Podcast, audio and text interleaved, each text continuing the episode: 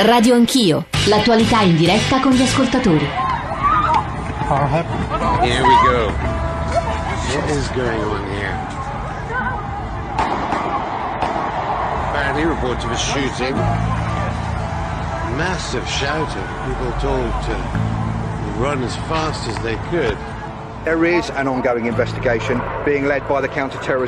È stato subito chiaro che si trattasse di un attacco terroristico. Sono da poco passate le 14 quando scatta l'attacco. Un uomo sui 40 anni si lancia a tutta velocità con un SUV lungo il Westminster Bridge, procedendo a zig-zag e travolgendo molte persone, per poi finire la sua corsa proprio davanti ad uno degli ingressi del Parlamento. Esce dal veicolo e armato di coltello colpisce a morte un agente di polizia, per poi cadere lui stesso sotto il fuoco di reazione dei poliziotti. Un uomo di colore sulla quarantina, barba pizzetto, per questo era stato confuso con un predicatore islamico noto alla polizia, una pista che si è rivelata però falsa. In un primo momento si era creduto fosse Abu Isadin, ma l'uomo, fa sapere il suo avvocato, si trova in prigione, non può essere lui l'attentatore. Finora cinque morti, l'attentatore abbattuto dalle guardie, un poliziotto accoltellato a morte e tre passanti. Tra i feriti ci sono anche due italiane, una bolognese che è già stata dimessa ed una romana che è ancora ricoverata dopo un intervento. I siti jihadisti stanno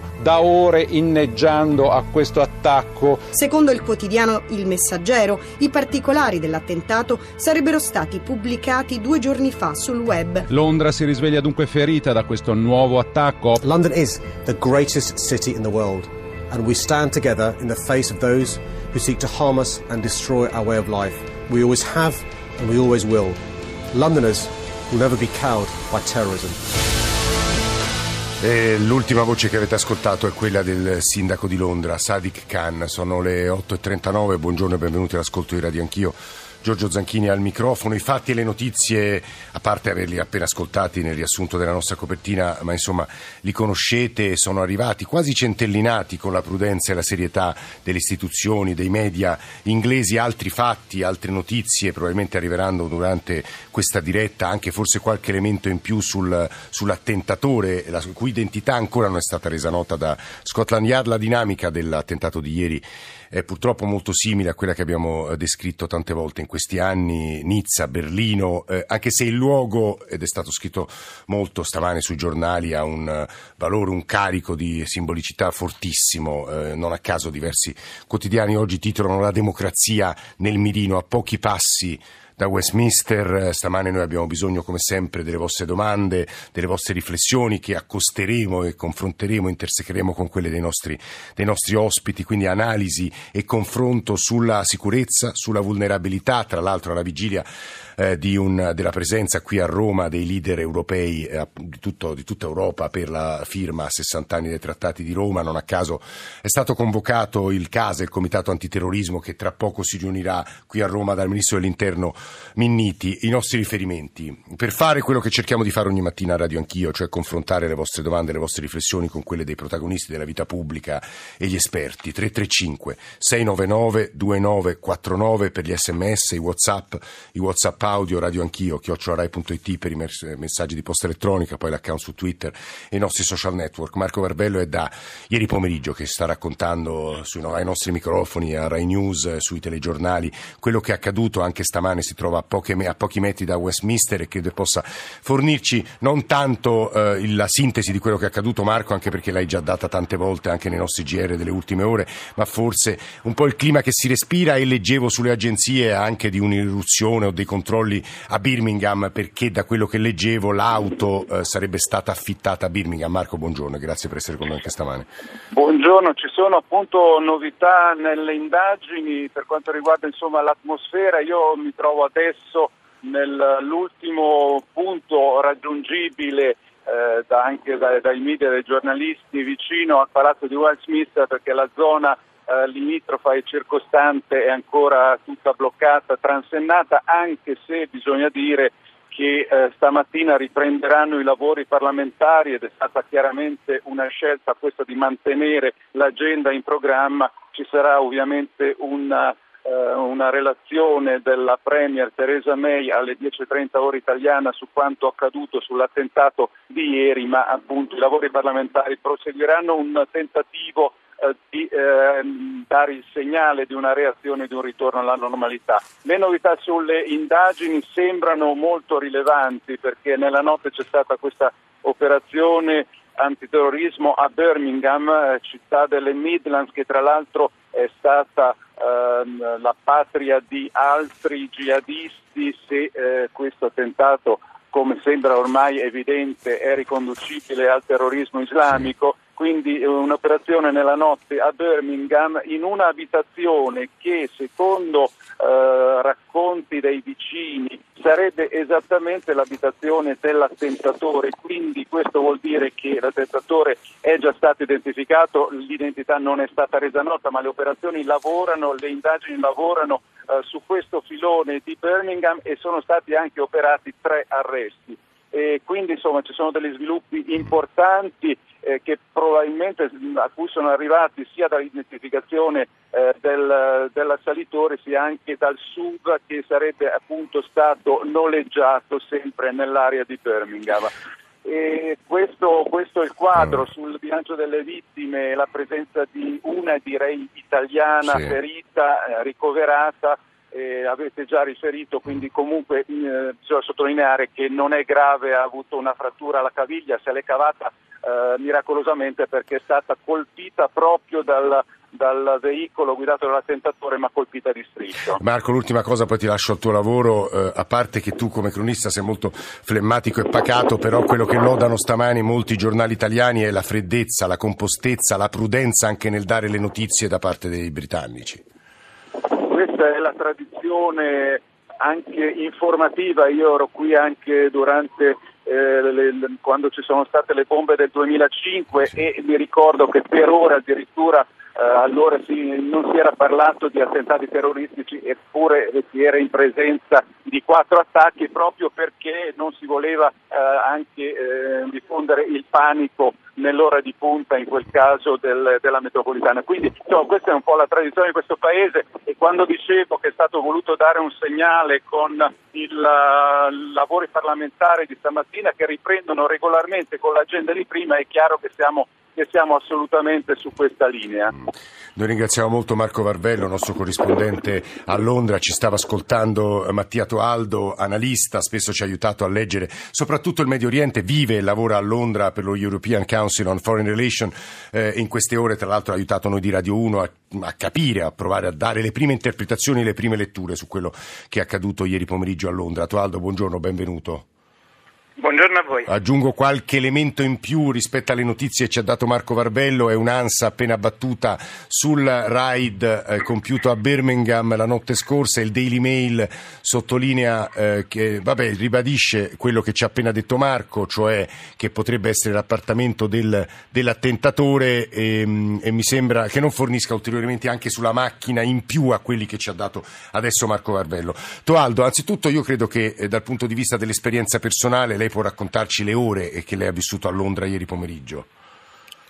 Sì, anche perché il nostro ufficio, che non è distante tra l'altro da quello di Marco Carvello, si trova a 300 metri dal Parlamento e per far capire all'ascoltatore italiano sì. la piazza dove eh, è avvenuto l'attacco, il ponte dove sono avvenuti l'attacco è un posto dove chi vive a Londra passa molto spesso, è come se l'attentato fosse avvenuto a Piazza Venezia, a Roma o a, a Rettifilo a Napoli. Eh, mm, sono rimasto par- particolarmente stupito dalla freddezza, come diceva Varvello, eh, con cui i britannici hanno reagito. Bisogna eh, sapere che eh, è quasi Tra l'altro, aggiungo, aggiungo, soltanto per gli ascoltatori che vogliano, insomma, ci sono stamane alcune ricostruzioni molto attente, accorte, in particolare citerei quella di Luigi Ippolito, poi magari lo cercheremo per la nostra diretta sul Corriere della Sera e si trovava all'interno di Westminster e racconta davvero, non dico minuto per minuto, ma quasi la reazione all'interno di Westminster e fa davvero impressione la compostezza, anche se, posso aggiungere una concezione personale, la preparazione britannica. Tualdo. Aldo. Esatto, sì, lo stavo dicendo. Eh, qui è quasi un genere letterario. Eh, c'era una serie eh, televisiva proprio della BBC eh, che ha fatto dieci serie eh, con una serie di possibili attentati a Londra. C'era stato recentemente un documentario molto lungo, eh, sempre della BBC, che aveva spiegato tutte le possibilità di attacco. Bisogna pensare che comunque la Gran Bretagna, come d'altronde l'Italia, ha purtroppo fatto esperienza di terrorismo fin dagli anni 70, quindi rispetto ad altri paesi che eh, hanno cominciato a provarlo solo negli ultimi vent'anni, ha diverse generazioni eh, di poliziotti, medici e paramedici che sono stati addestrati a far fronte. Eh, tanto per darvi un episodio, eh, probabilmente in Italia avremmo letto molte dichiarazioni di politici eh, Ieri a Londra una immagine che è circolata molto era quella di un parlamentare sì. che faceva la respirazione bocca a bocca al poliziotto che poi purtroppo è morto. Sì, è e... Tobias Elwood, eh, Foreign Office Minister, che tra l'altro, vabbè, insomma, tra l'altro lo stava dicendo lei, semplicemente anticipo le sue considerazioni, eh, era un soldato, è stato soldato e suo fratello è morto, ma l'avete ascoltato nei nostri giornali radio, negli attentati di Bali nel 2002. Scusi Toaldo. E la stampa è stata molto seria, si è limitata a dare semplicemente le notizie. Eh, la linea adesso è che non si parla dell'attentatore, non si dà l'identità dell'attentatore. Soltanto un canale televisivo ieri aveva dato una bufala eh, rivelando l'identità di un presunto attentatore che poi si è rivelato essere in carcere già da un anno. E anzi stamattina la stampa britannica pubblica l'elenco delle bufale, eh, tra cui per esempio c'è il figlio di Trump che accusa il sindaco di Londra eh, di aver detto e non era vero. che e non era assolutamente vero. Eh, o la um, televisione russa che uh, pubblica la foto dell'attentatore invece si trattava di un uomo con il coltello davanti a Buckingham Palace quattro anni fa. E la televisione russa ha fatto anche un servizio per dire che dal cappello si capiva che era o afgano o pakistano. Eh, quindi diciamo che non solo c'è un atteggiamento molto misurato e calmo e freddo eh, ma c'è anche un po' di fastidio per chi invece questo atteggiamento non lo condivide. Mattia Toaldo, tocchiamo adesso, poi sarà l'oggetto della nostra riflessione, soprattutto nella seconda parte della trasmissione, il merito della questione, e cioè il lupo solitario, l'attentatore solitario eh, che ha agito da solo, ora poi vedremo e scopriremo nelle prossime ore se c'era una rete dietro a lui, la difficoltà di prevenire e anticipare gesti di questo genere che colpiscono, come nel caso di ieri, tra l'altro dei luoghi altamente simbolici, e però che una riflessione sul cosiddetto modello inglese che dal 2005, in sostanza dagli attentati di Londra che fecero 52 morti e 784 feriti, ora uso un'espressione insomma, che spingerebbe a incrociare le dita, che però ha funzionato ed è diverso da quello, da quello che leggevo tra l'altro stamane in una bella ricostruzione di Gianluca Di Feo su Repubblica, diverso da quello adottato ad esempio dai francesi o dai belgi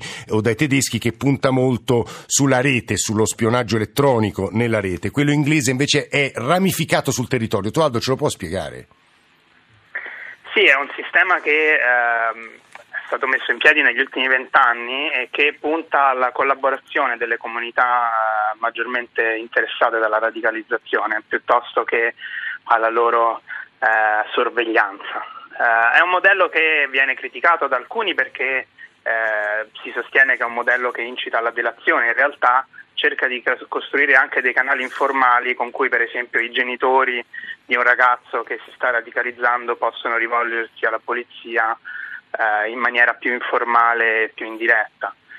Bisogna dire che eh, la Gran Bretagna fino ad oggi, e compreso l'attacco di ieri, ha subito di meno la, l'offensiva terroristica degli ultimi anni pur avendo inviato in Siria e in Iraq un numero eh, di foreign fighters, eh, di combattenti per, per, l'ISIS sostanzialmente non molto diverso da quello della Francia o della Germania o relativamente alla popolazione del Belgio. Questo è dovuto probabilmente in parte a questi programmi di cui abbiamo appena parlato, alla preparazione delle forze di polizia eh, e al fatto che in generale il Paese è pronto ed è abituato a far fronte a questi incidenti. Toaldo, aggiungo solo due considerazioni, riflessioni, elementi e poi la lascio proseguire. Ricordiamo, ma lei l'ha detto e chi ci sta ascoltando lo sa benissimo, che la Gran Bretagna ha eh, fronteggiato la sfida eh, forte, feroce de, dell'IRA nei decenni passati e poi l'MI5 in questi ultimi anni sono parole di Andrew Parker che, era il, che è il direttore del, dell'MI5 dei servizi segreti, eh, ci ha detto in una conferenza stampa di qualche settimana fa di 12 attentati sventati negli ultimi tre anni e di 500 indagini in corso. C'è una domanda per lei, Toaldo, di Walter da Carbonia. Walter, buongiorno. Eh, buongiorno, eh, il programma è sempre bellissimo. Ecco, volevo chiedere, oggi si parla molto di un Islam europeo, no? eh, non tutti sono d'accordo ecco, sul fatto che potrebbe essere un valido antidoto contro il, il terrorismo appunto in Europa. Ecco, volevo chiedere questo, può essere l'Islam europeo questo antidoto contro il terrorismo? Grazie, grazie a lei Walter. E giro anche a Toaldo eh, la domanda di Cosmo da Milano, ricordateci se è possibile farlo, che scopo hanno questi attentati? Toaldo. Eh, rispondo prima sullo sì. scopo. Lo scopo di un attentato del genere è chiaramente terrorizzare, è per questo che è importante avere una reazione di sangue freddo, cioè non farsi terrorizzare. Sono delle disgrazie, delle disgrazie che si potevano evitare, ma eh, cominciare a gridare, eh, soprattutto da parte eh, di chi diciamo, viene pagato non per gridare ma per reagire con sangue freddo, è esattamente quello che non bisogna fare. Eh, era indicativa la reazione anche per esempio del Ministero degli Interni ieri, il Ministero degli Interni britannico che si concentrava sulle lodi a chi aveva salvato i feriti e invitava alla calma eh, e esprimeva solidarietà ai parenti delle vittime, punto. Uh, sull'Islam europeo uh, sono completamente d'accordo, non bisogna dimenticare che oggi viviamo questa offensiva terroristica da una ventina d'anni dopo che c'è stata un'offensiva religiosa da parte eh, di alcuni predicatori e di alcuni paesi, possiamo anche dirlo, eh, più conservatori nella loro visione dell'Islam, che hanno finanziato eh, la diffusione di versioni dell'Islam che sono particolarmente conservatrici. Questo vuol dire che non dobbiamo chiudere le moschee in Europa, dobbiamo favorire delle moschee dove ci sia un dibattito aperto, perché l'Islam, al contrario del cattolicesimo, non ha una chiesa, ma ha molte interpretazioni, molte delle quali sono talmente ostili al terrorismo che sono uno dei primi obiettivi dei terroristi. Non dobbiamo dimenticarci che noi viviamo questi attentati ogni tot mesi, ma nel mondo islamico questi attentati ci sono ogni tot giorni. E faceva eh, commuovere ieri, per esempio, i messaggi che ho ricevuto da persone nel Medio Oriente che mi esatto. chiedevano come stavo e noi non gli chiediamo come stanno ogni settimana. Mm. Toaldo, ci sono due ultime considerazioni che le le girerei, sempre prese da ascoltatori o da articoli di giornali, stamani nel chiudere questa prima parte, poi nella seconda avremo altri esperti di terrorismo, testimoni, chi, voci di chi conosce molto bene, molto bene, Londra. Dicevamo della strategia eh, britannica, Di Feo la chiama il piano contest, poi magari approfondiremo questo aspetto, ma ad esempio in, a Finsbury Park, cioè una delle moschee dalle quali eh, sono provenuti gli attentatori del 2005, è stata cambiata, è stato un luogo in cui adesso si diffonde una visione moderna moderata eh, dell'Islam, rispettosa non solo delle leggi ma anche dei valori di convivenza della società britannica. Lo dico perché ieri, come sapete, ricorreva un anno dagli attentati di Bruxelles. Da quello che leggevo stamane su diversi giornali, anche non italiani, eh, ad esempio le moschee di Bruxelles sarebbero tutte governate dai salafiti, quindi dal, dall'ala ora più radicale del, dell'islamismo. Questo è un altro elemento su cui riflettere, credo, Toaldo.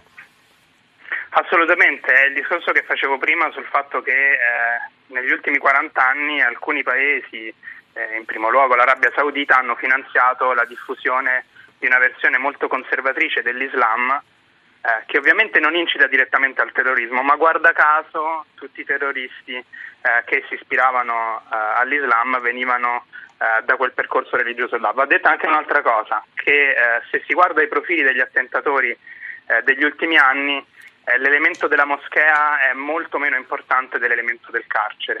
Quindi come non bisogna eh, chiudere le moschee semplicemente perché alcuni sono passati di là, ovviamente non ci sogneremo di chiudere il carcere, ma eh, di cosa si fa in carcere, di come si recupera eh, alcuni anche piccoli criminali, eh, forse di questo dobbiamo discutere, perché molti di questi terroristi in realtà non avevano un precedente di terrorismo, ma avevano un precedente di piccola criminalità e poi un cattivo carcere. Questa è la eh, radicalizzazione eh, in carcere, è uno dei temi di cui più abbiamo discusso in questi anni e su cui più si è lavorato, io credo non soltanto in Gran Bretagna, si cerca di lavorare in Francia.